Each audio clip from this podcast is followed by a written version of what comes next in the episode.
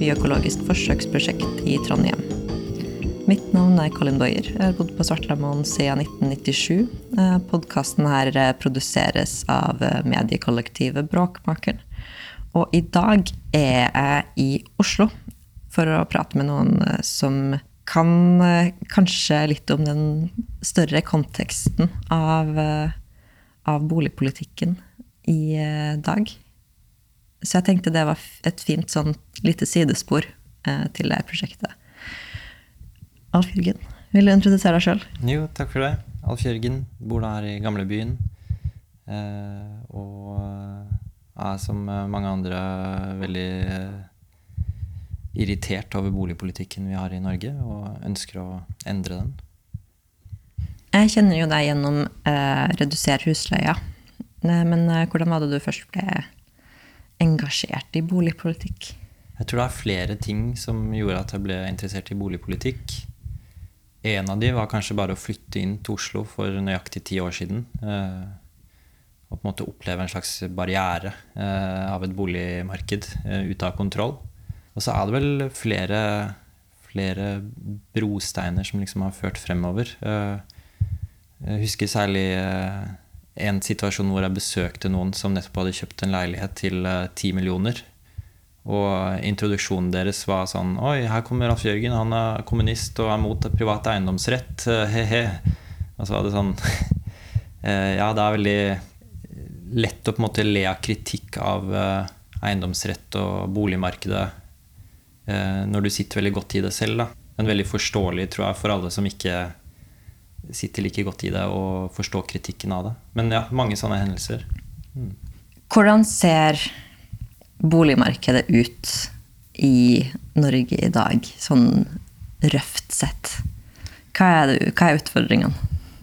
Utfordringene er ekstremt høye boligpriser på leiligheter som ligger ute til salgs for å kjøpe. Og så er det veldig høye leiepriser. Og førstnevnte gjør at folk også har veldig mye gjeld. Så det er et veldig gjeldsbetynget boligmarked.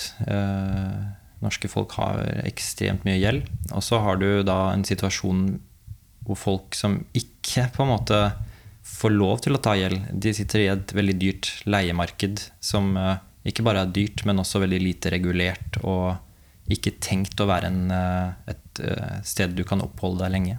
Det er jo noe vi har prata litt om i forhold til i forhold til Svartlamoen, at du har den her ja, litt mer sånn langsiktigheten, da. Eller muligheten til å skape deg et hjem. Mer enn bare sånn et, ja, en midlertidig plass å oppholde deg. Hvordan var det vi endte opp med boligpolitikken vi har i dag? Det er liksom to historier her. da. Den med at leietagere på en måte ikke har retten til et langvarig hjem, er én fortelling. Og så har du da den, det eiemarkedet ut av kontroll er en annen fortelling. Men de hører jo sammen da, og er del av et større skuespill, kanskje. Men én veldig sånn uh, viktig grunnleggelseshistorie til det norske boligmarkedet er den nyliberale vendingen på 80-tallet, slutten av 80-tallet. Uh, eller egentlig tidlig 80-tallet, og så opplevde den en del kriser på slutten av 80-tallet. Men det, den omleggingen hvor på en måte bolig gikk fra å være en slags velferdsgode til å bli en markedsvare, lever vi fortsatt med. da. Så det kom et sånn lite Eller et stort sjokk på den modellen på slutten av 80-tallet. Og boligprisene falt helt fram til 1993, men etter det så har de steget. da. Og det er det som er typisk for boligmarkeder som ikke er regulert som en velferdsgode, at de stiger i pris. da. Fordi det er stort sett manko på boliger. Um, og det, den på en måte ønskede politikken, at boliger skulle være fritatt fra velferdsstaten, er det vi lever med i dag. Uh, med høye boligpriser og høye gjeldstall. Og en bieffekt er på en måte høye leiepriser, fordi leieleiligheter også er på en måte med i den galoppen. Noen kjøper de, og prisene deres stiger. Men det vi kan kanskje si, er at selv om bolig før ble ansett som en velferdsgode, og med den nyliberale vendingen ble mer og mer en markedsvare, så har politikken både før og etter den vendingen vært at alle skal eie sitt hjem. Den såkalte eierlinja. Hvor man tenker at det er best at folk eier sitt hjem. Enten det er en markedsvare eller en velferdsgode som er prisregulert. Og det har ført til at man har glemt leiemarkedet i stor grad. Så det er også en sånn arv vi har, da, at man har rett og slett glemt å tenke på at leiemarkedet, der er det folk som bor. Ikke bare midlertidig, men langsiktig også. Og det har gjort at vi nesten ikke har noe vern av leietagere, da. Hei, Felix her. For kontekst så ble denne episoden originalt tatt opp i desember i 2022.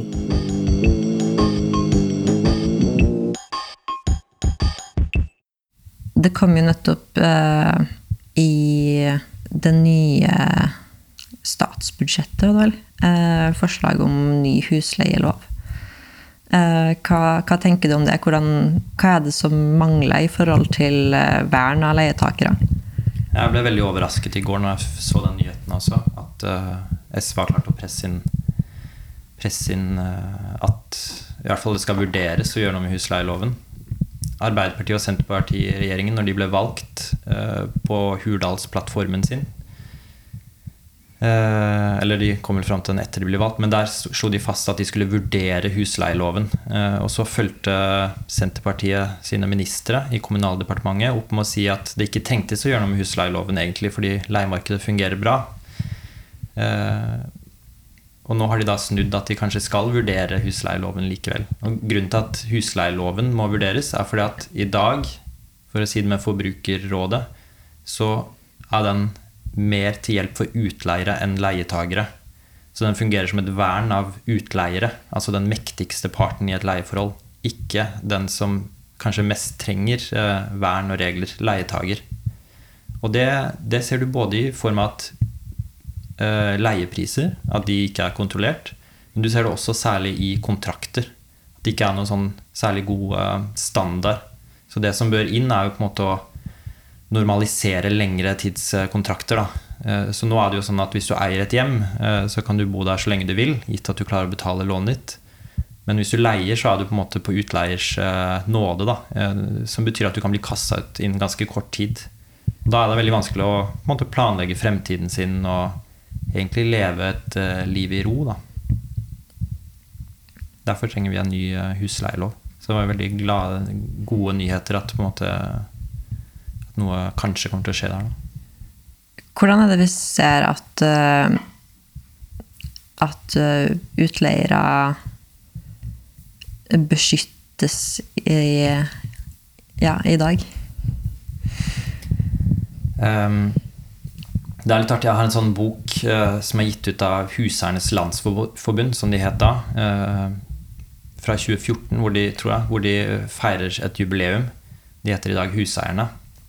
Og det som er veldig artig i den boka, at, uh, eller ikke artig, det er tragikomisk, er på en måte hvordan de fremstiller leietagere. Leietagere er på en måte en, et problem uh, som må løses.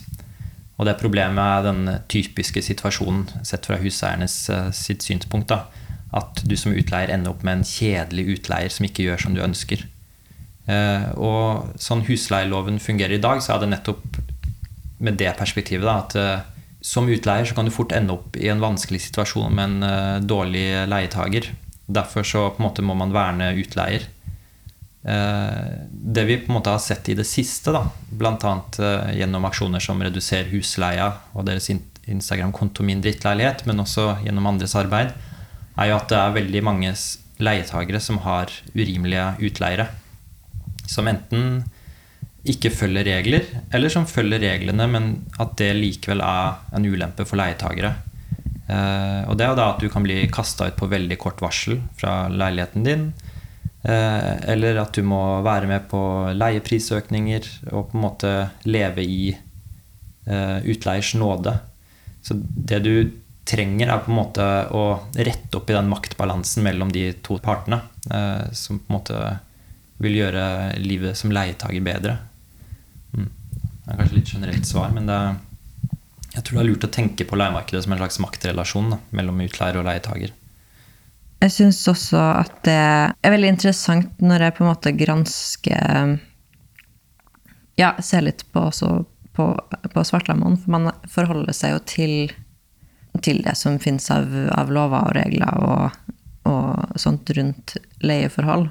Men så har man heller ikke den på en måte klassisk relasjonen da, mellom, mellom utleier og leietager. Hvor, ja, til, i en stor grad fordi man har liksom beboerforeninger som på sett og vis eh, ligger liksom over, eh, over boligstiftelsen og på en måte ja, i beslutningshierarkiet, da.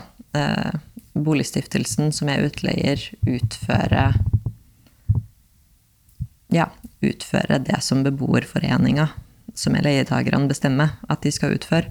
Høres ut som et demokrati. Det, hør, det hørtes litt ut som et demokrati, ja.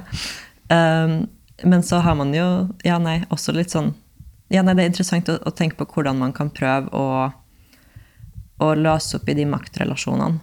Ja, jeg syns det er et veldig godt eksempel, eh, det du trekker fram der. Da, at det, det fins ulike modeller å gjøre det på. Uh, og på en måte, hvis vi skal konsentrere oss litt om leiemarkedet nå, så har det jo, er det på en måte gjengs i Norge at du har uh, på den ene siden store aktører som leier ut mange leiligheter, og så har du mange som uh, kanskje eier én eller to leiligheter og leier ut det. Og det er fordeler og ulemper med begge, men, men ikke ønskelig noen av de. Det beste hadde vært at det var demokratiske organer og stiftelser som leide ut størstedelen av leilighetene i leiemarkedet. Og sånne modeller fins jo i andre land, eh, og, og, dere har det jo på Svartlamoen. Og jeg tenker at der ser du litt hvordan sånne større tanker om politikk da, gjør seg gjeldende på en måte i hverdagslivet.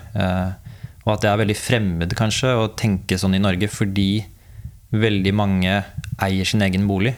Uh, flesteparten gjør jo det, og da er man på en måte sin egen lille fyrstedømme på en måte med sin egen eh, 'mitt hjemme er min borg'-tankegang. Um, som, som, funker for noen, men ikke på lang sikt. Uh, som vi ser nå, da, at den modellen begynner å slå sprekker fordi det blir for dyrt å kjøpe boliger.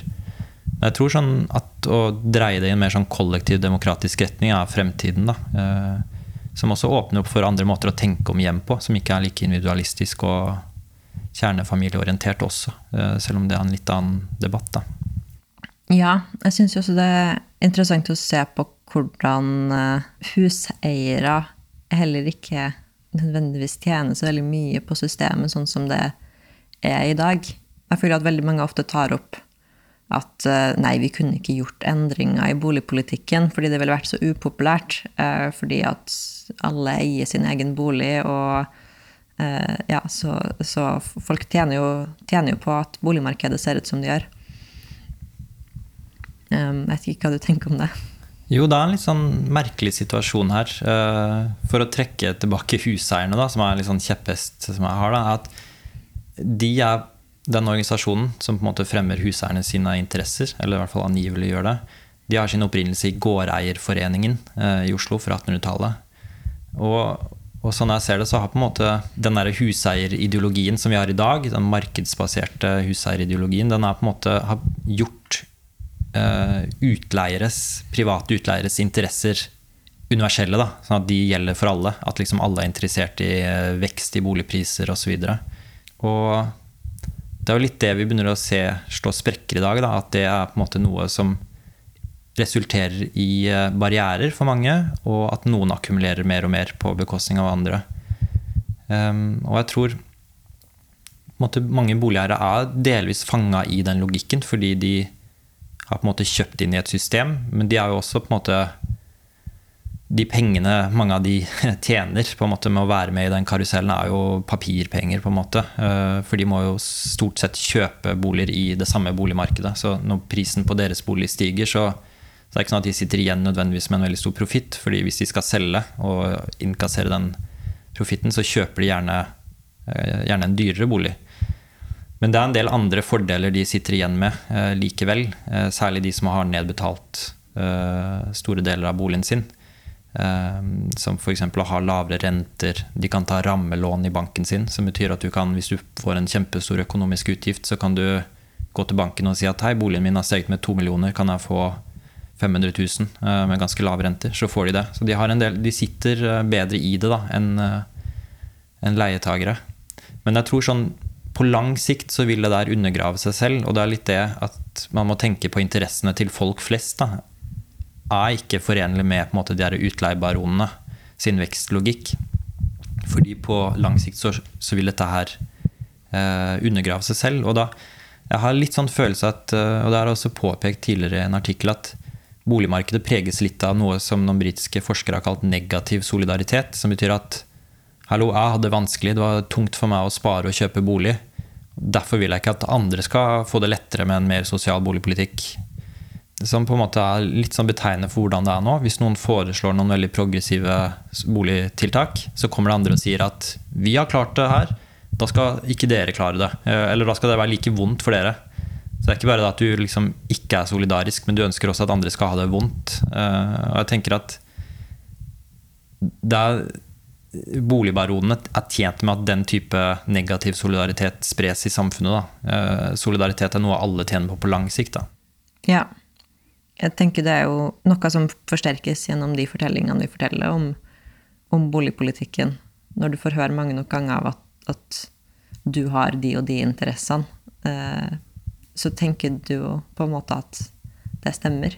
Eh, selv om selv om i utgangspunktet du kanskje syns det litt, høres litt feil ut. Eller, ja. ja, absolutt. At på en måte Det er jo noe diskursskift her også. På en måte, fordi man, på en måte kunne vi jo sett på det som en slags materiell interesse. At det er liksom objektivt sett så tjener boligeiere på prisvekst som en slags klasse. Men det er jo også, man, som boligeier så har man jo mange andre interesser også. Um, så det er liksom vanskelig å peke ut hva som er liksom boligeierinteressen. Uh, man har mange forskjellige sider. Uh, så det, det, det, er et godt poeng. Og jeg tenker at noe av det er jo på en måte at eh, du er tjent med at eh, flere folk har det bra. At vennene dine har det bra, eventuelt barn du får, har det bra. Og at man også må snakke om nei, interesser i en slags fremtidsperspektiv. Da. Men jeg er helt enig i at man liksom må repetere noe, en løgn flere ganger, så blir det også sant. Da. En ting som kom opp tidligere når når jeg intervjua folk til denne podkasten, er et uh, gammelt slagord man hadde når man, når man kjempa om, om varing av svartlammene. Og det var det at man ikke skulle uh, bo seg i hjel. Som jeg syns er veldig treffende. Ikke bare nødvendigvis for, for leietagere som betaler altfor mye husleie for å betale ned på noen andres boliglån. Um, eller for å hjelpe dem med nye boliginvesteringer, eller ja. Men eh,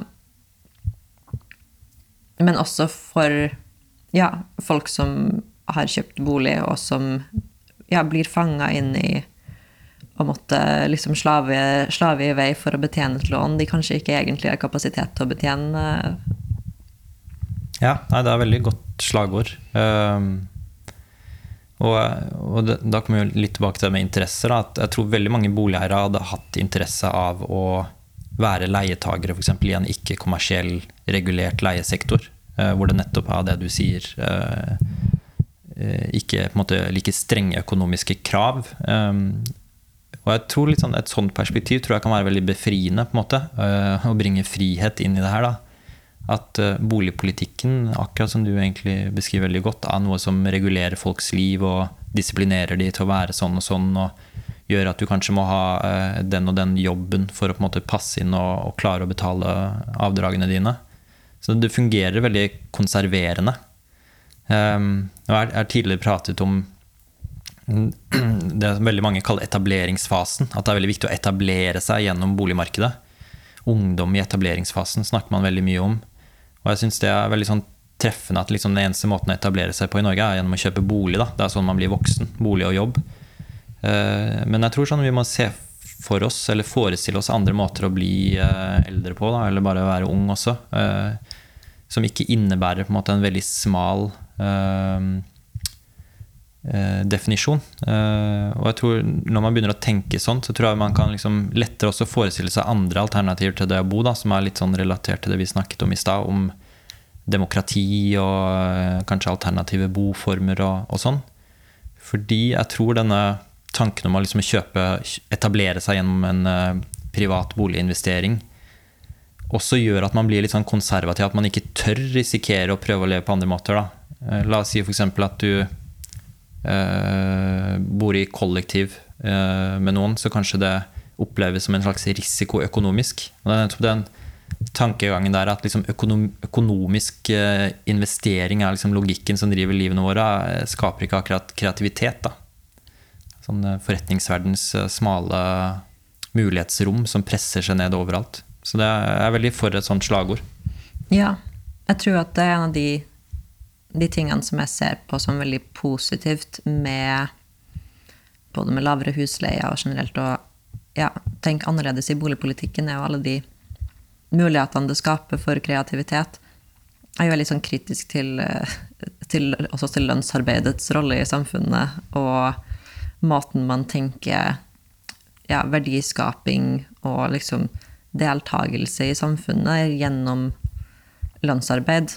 Og liksom kritisere litt hele det rammeverket òg. Og det er jo noe man f.eks. har sett på, på Svartlamoen, kanskje særlig på 90- og tidlig 2000-tallet, da husleiene var enda lavere enn de er nå.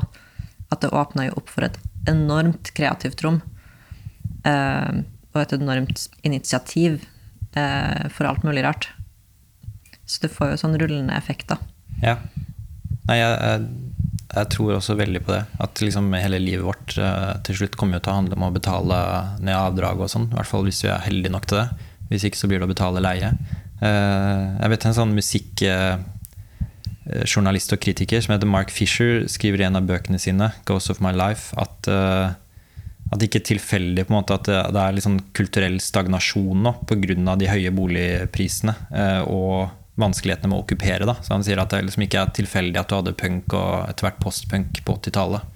Fordi det var på en måte materielle vilkår for det. Da. Eh, at du hadde tid til å drive med musikk. Kan man kanskje drøfte og diskutere den på tesen, men jeg tror den fanger inn noe. Da. Og det er det samme du påpeker. Da. At det er liksom fritid er noe vi trenger mer av, både i arbeidslivet og i, i uh, boliglivet. Ja. Jeg, ja, jeg har tenkt en sånn uh, greia jeg har vært litt opptatt av, liksom hva som strukturerer livet vårt. og da, Jeg følger sånn eierlinja veldig mye. Arbeidslinja. Eh, Arbeiderpartiet sin tanke om at man skal liksom eh, eh jobbe og ikke Jeg vet ikke hvordan jeg skal fremstille det uten å være, være frekk, men at eh, det er en veldig sånn skepsis mot folk som ikke klarer å jobbe, og en veldig sånn arbeidsmoralforherligende ideologi.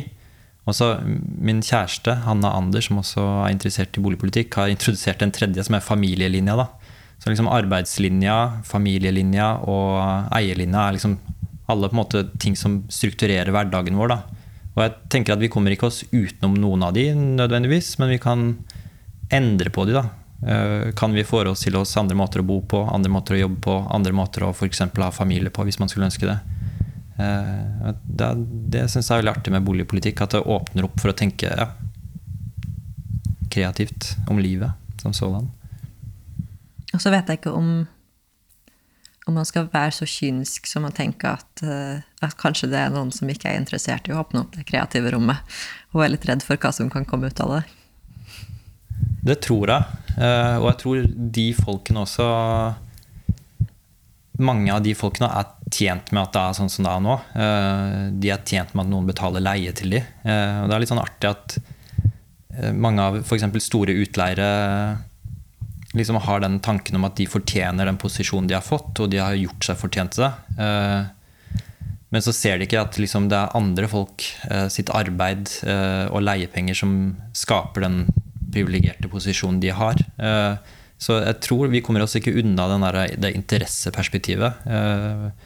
Men eh, jo mer vi snakker om det, eh, jo mer tydelig blir det da, at det er ulike interesser og ulike fremtidsvisjoner for samfunnet. Eh, men ja, jeg tror rike villaeiere som eier flere blokker som de leier ut, de har noen andre visjoner, og de ønsker jo heller ikke at folk skal ha tid til å tenke kritiske tanker, selvfølgelig. Jeg er enig med deg, med deg på det. En av grunnene til at jeg syns det er interessant å lage podkast om Svartlamoen, er jo fordi det kanskje er et av de tydeligste eksemplene man har på en ganske annen måte å leve på, eller en annen boligpolitikk. Eh, ikke at Svartlamoen er på en måte perfekt, eller Ja, og det er jo litt det man kanskje utforsker òg. Og se ja, hvordan, hvordan, det fungerer, og hvordan det går an å gjøre ting annerledes. Eh, og så føler jeg jo at at det er veldig mye ideer rundt å endre boligpolitikken i lufta, men ikke så veldig mye som får sånn manifestert seg. Litt sånn til den grad at det er litt uoversiktlig, kanskje, eh, hva, hva, med alle initiativer som kommer opp. Eh, um, har, man, har man noe litt sånn andre, andre type boligpolitiske prosjekter Nei, det er lettere å snakke om uh, dårlige alternativer uh, egentlig enn gode alternativer. Så Svartlamoen skiller seg ut fordi det er så stort og representerer et så stort alternativ. Uh, og så har du kanskje noen små okkupasjoner og, og enkeltsteder, men de er som regel veldig små. du har kanskje noen stiftelser som leier ut ikke kommersielt også. Men ja, jeg, jeg, vi ser snarere at det på en måte blomstrer mange tiltak som tilsynelatende er alternativer, men som egentlig bare er mer av det samme. Da. Ehm, så det er, det er, kanskje lettere å snakke om det, alle de dårlige alternativene, som på en måte trekker fokus vekk fra det vi egentlig må snakke om, behovet for et alternativ, ved å late som de er et alternativ. Da. Så jeg føler for min del så er et sånn irritasjonsmoment uh, Oslo-bolig, som er et sånn nytt Eh, initiativ av eh, byrådet i Oslo på å eh, bidra med et alternativ til det boligmarkedet. Så det er det som populært kalles tredje boligsektor, eller upopulært, for det er et så dårlig ord. Men de sier at dette er tredje boligsektor. Altså verken privat eie og leie, første sektor, eller kommunal leie, andre sektor. Her kommer tredje boligsektor. Og så viser det seg at det ikke er tredje boligsektor. Det er ikke en ny ikke-kommersiell sektor de skal bygge opp. 1000 leiligheter har de lovt innen så og så mange år. veldig få år. Det viser seg bare å være mer av første sektor, nemlig leie til eie, hvor de skal liksom sluse flere inn i det private boligmarkedet. Og det vil jo være veldig digg for noen få, eh, tusen, da, som de sier. Men på lang sikt så vil det bare skape mer problemer. Boligprisvekst, det løser ingenting. Eh, så, så du har disse leie til eie som på en måte ikke er riktig alternativ til det kommersielle, dyre, gjeldsbetyngede boligmarkedet. Så vi, eh, når vi arrangerte en sånn leieboerfest med Leieboerforeningen nå nylig, så hadde vi liksom delvis på tull, men delvis alvor også et slags slagord som var fra eie til leie. da. At vi må liksom forestille oss en slags overgang fra dette eiemarkedet over til et leiemarked som er bedre. Bedre enn både leiemarkedet i dag og eiemarkedet. Hmm. Ja, jeg syns jo det er fascinerende at ja, at uh, leie til eie blir løfta opp som et uh, ja, et positivt, sånn ikke-kommersielt alternativ når ja, hele, hele det konseptet kommer ut ifra liksom Thatcher sitt ønske om å bygge ned uh, sosialboliger og privatisere dem. Ja. Ja, ja. For det er jo det det effektivt gjør. Det var veldig artig også med eh, byrådslederen i Oslo som sa når det ble presentert at det er faktisk penger her å tjene også. Så det er jo De har tenkt å tjene penger på dette tiltaket også. Som er, ja, det sier litt om tankegangen. Men, eh, men ja, det er, en, eh, det er på en måte en sånn klassisk tissa i buksa. Da. Det løser kanskje problemet for noen på kort sikt, men gjør det verre på lang sikt. Um, er det noe sted da, da vi ser et, et reelt håp eh, om, eh, om, en annen eh, boligpolitikk. Folk som kjenner den store verden bedre enn meg, har sikkert veldig mange eh, eksempler å trekke frem. Eh, for min del så har jeg mest fokusert i livet mitt på Norge, men også vært litt i Danmark eh, og litt i Finland. Uh, og jeg syns begge landene har på en måte kimen til noen modeller vi kan la oss inspirere av. Uh, men, men, begge landene sliter med at de modellene også er under press. Så der også er det på en måte en kamp om å bevare, i Danmarks tilfelle, den allmenne boligsektoren. Uh, så i Danmark så har det jo, hvis jeg ikke husker feil, 20% av boligmarkedet er ikke-kommersielle leiligheter som leies ut, som, hvor leietakerne har langtidskontrakter og en rimelig leie. Eh, men der også er det press. Da, at det er vanskelig å få bygd nok sånne leiligheter i byen fordi eh, grunnen er dyr, og de private utviklerne bidrar til å presse opp eh, prisene. Det er vanskelig for stiftelser å få bygd disse leilighetene, for de er naturligvis rimeligere. Men ja, er jeg tror det er lurt å dra til andre land og se at der, det fins levende eksempler på store eh, boliginstitusjoner som faktisk fungerer. Eh, og i Finland så ble jeg også veldig liksom, inspirert av hvordan, i hvert fall i Helsinki, så, så, står kommunen for en veldig stor produksjon av leiligheter. Så der har de liksom eh, Jeg lurer på om det var samme prosent, om lag 20% av alle nye boliger i Helsinki bygges av kommunen som da blir til eh, ikke-kommersielle boliger. Og jeg syns det, det, viser på en måte at du, du, kan tenke annerledes på det om hvordan man bygger. At du ikke trenger å ha på en måte private entreprenører som skal ha profitt. Og du trenger heller ikke å ha private aktører på utleiersiden. Da. Eh, så det, jeg, jeg tror vi, vi det kan være lurt å gå til sånne eksempler som er liksom i stor skala, og se hvordan det fungerer. Når vi tenker hvordan vi kan for videreutvikle Svartlamoen Eh, eller andre enkeltprosjekter i Norge til å gjelde flere. Da. Det, tror jeg, det syns jeg er inspirerende å tenke på. Ja. Altså det med å bygge på andre måter tenker jeg jo er en, en stor del av, av en løsning. Eh, det er jo veldig mye som bygges veldig dårlig og veldig dyrt. Og og derfor har man vært flink på Svartlamoen til å ja, vise at det går an å bygge bolig som er bra, veldig, veldig veldig mye billigere enn det man gjør. Um, skjønte det er jo kanskje ikke måten man ville gjort det på i, i veldig, veldig, veldig stor skala. Um, det er også noe med de tomteprisene, da. Og så vidt jeg forstår det, så henger jo på en måte alt det her litt sammen. At liksom tomteprisene hvor dyre tomteprisene er, avhenger veldig av den potensielle profitten du kan tjene på en bolig bygd på tomta. Eh, så med en gang du begrenser muligheter til å bruke boliger som investeringsobjekter og eh, muligheter til å utnytte utleiere i det private markedet, så vil tomteprisene gå ned, og det vil være lettere å sette i gang ikke-kommersielle alternativer eh, for en billigere penge. Ja.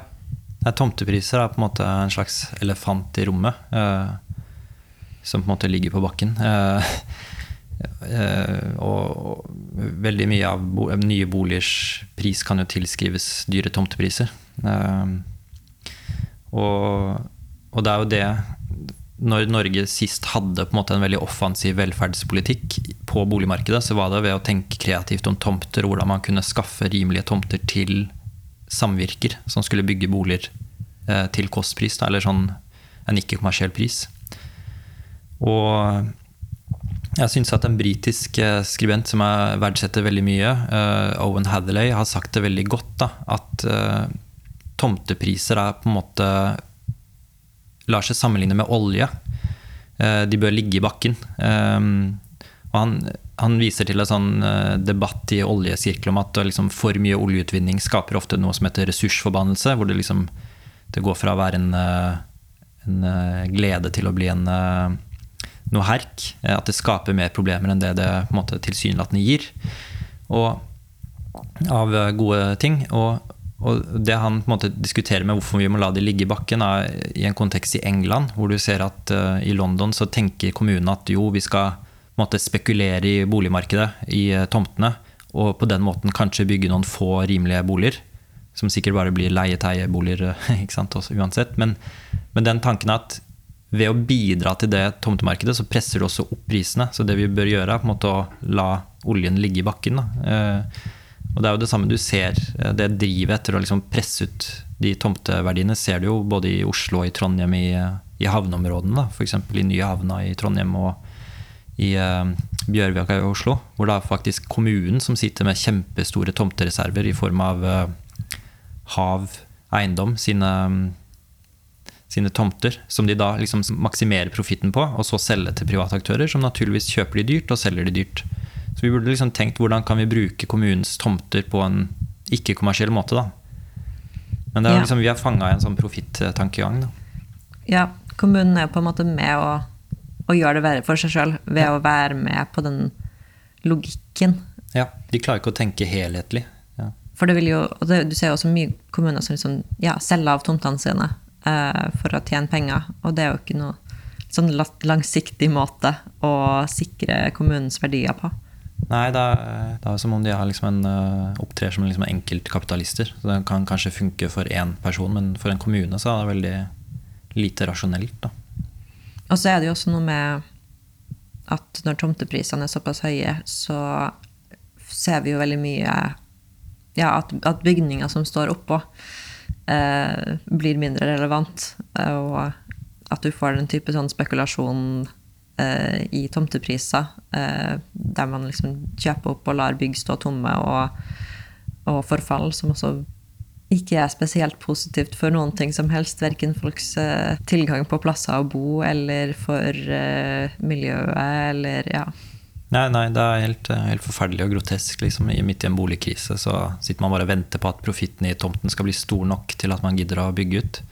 Og der fins det vel allerede muligheter for kommunene å på en måte em, gå inn, men det er liksom ikke noe tradisjon for det i, i Norge. da, Men det, lovverket ligger jo der, at det er mulig å ekspropriere og, og på en måte tvinge gjennom endring. Og vi kunne si lagd mange flere lover som tvinger på en måte tomtebesittere til å ta det i bruk til eh, det demokratiet har valgt at tomtene i sentrum av byer skal brukes til. Da. Eh, Så det burde vært en mye mer offensiv politikk på det. I Oslo for eksempel, så ser du veldig mange eiendomsutviklere som sier at eh, kommunen er altfor sen med å regulere nye tomter til boligbygging, derfor stiger prisene. Men så er det likevel veldig mange tomter som det ikke bygges på. Men årsaken til at det ikke bygges der, er fordi det ikke er høy nok profitt. Så da burde det på en måte vært et hva det, hva det kalles, et ris bak speilet. da. Eh, At de burde på en måte blitt tvunget til å bygge der også. Så ville jo prisene falt. Men det ønsker jo ikke de, da. Og så er det på en måte lite sannsynlig å se for seg at kommunen skal gripe inn i sånne situasjoner, når kommunen selv er såpass deltakende i, i de typer prosessene. Eh, Det er masse kommunale boliger som står og forfaller og ja, ikke brukes til noe fornuftig. Ja, nei, Man bør presse kommunen til å slutte å oppføre seg som en kapitalist. Da. Vi bør selvfølgelig ha våre egne prosjekter her og der, og så bør vi også få andre aktører til å følge den samme sosiale logikken, da, tenker jeg. Eh, Men det vil jo kreve en helt sånn en stor omstrukturering av på en måte det offentlige. Da. Hvis vi går tilbake til det der at det er Hav Eiendom som på en måte eier tomter i Oslo og skal profittmaksimere, så er jo det et produkt av at Hav Eiendom igjen er skilt ut av Oslo Havn, KF. Eh, Så det er liksom sånn der, den der, hva som typisk kalles New Public Management. Da, at man liksom splitter opp den kommunale tjenester eh, til å tenke til ulike avdelinger som alle tenker at de skal være private bedrifter og operere med sånn pengelogikk da, istedenfor å være velferdsaktører. Og jeg tror liksom et oppgjør med det trengs på så mange sfærer i samfunnet. Ikke bare boligpolitikk, men også helse og skole osv. Men ja, så det er en, sånn- en grunnleggende revolusjon som må til. da. For å prøve å nærme oss en avrunding. eh, ja, hvordan, hvordan kan denne revolusjonen se ut? Jeg tror vi må være flinke til å liksom innse at vi gjør små seire eh, her og der. Bare at Svartlamoen fortsatt fins, er jo et, eh, et levende bevis på at det fins alternativer. Eh, og det bør vi alle være glade for. Um, og så er det jo en gledelig nyhet vi fikk i går om at det skal settes ned et husleieutvalg. Um, for det så veldig dystert ut etter at Senterpartiet på en måte gikk mot sin egen Hurdalsplattform og sa at nei, leiemarkedet fungerer bra. Så det må jo tolkes som en, en, måte, en seier som husleieaktivister har fått til å skje. Da. Og så er det viktig å følge det opp. Så det er viktig å liksom ikke tro at det har, eh, at det har blitt en konklusjon enda før vi faktisk ser lovendringen. Og så må vi på en måte bygge opp fra de ulike små seirene vi får her og der, til å bli noe større. da. Og det er klart at Lovendringer løser ikke den krisen vi er i nå. Eh, husleieloven eh, skal i så fall bli veldig streng før det liksom representerer et, et stort fremskritt for leietagere.